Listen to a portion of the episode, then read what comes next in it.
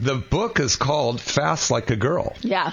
Yep. And it's so amazing because, uh, you know, when we started learning about fasting together, Yeah. and, um, you know, uh, it was when Dr. Yoshinori Ohsumi, the, well, uh, he won the Nobel Prize in ni- 2016 for a term called autophagy, Yep. which we loved. It was like, wow, autophagy, self-eating. The body eats itself when it's fasting, but it only eats the bad stuff, not the good stuff.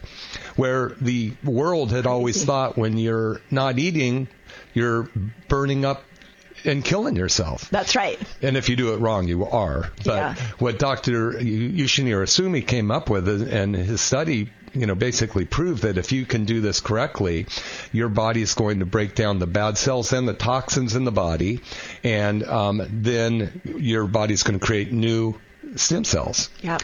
And that happens ultimately after three days of fasting is when that occurs. Yeah. Yeah, and I think I the biggest surprise to me has been how much the world wants to know about autophagy. Yeah. Like it and and for you and I, the thing that like got me so excited about autophagy is that you and I really connect on the philosophy that the body heals itself. Yeah. And so, to your point, when we look at fasting, I think the cultural belief is that the longer I fast, the more damage will be done.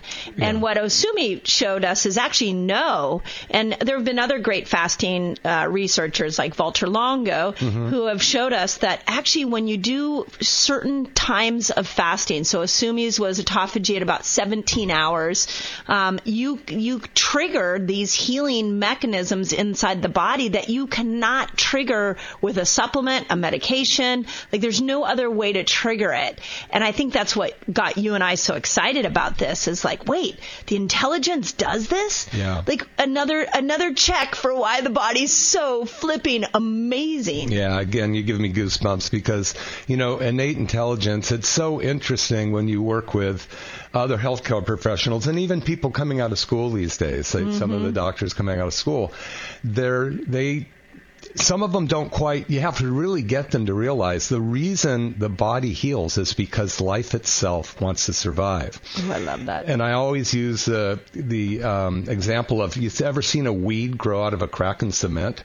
Out, you know, out in the middle of nowhere, there's a weed, and you pull it, Yeah. it comes back. You pull it, and it comes back. Or you see these giant trees growing out of a granite rock that it's split in half. Yeah. So life has this amazing ability to survive, and we just have to learn the tools. And we found that it goes down to the cell at the Yeah. cellular level. Yep. You're listening to McCollum Wellness Radio.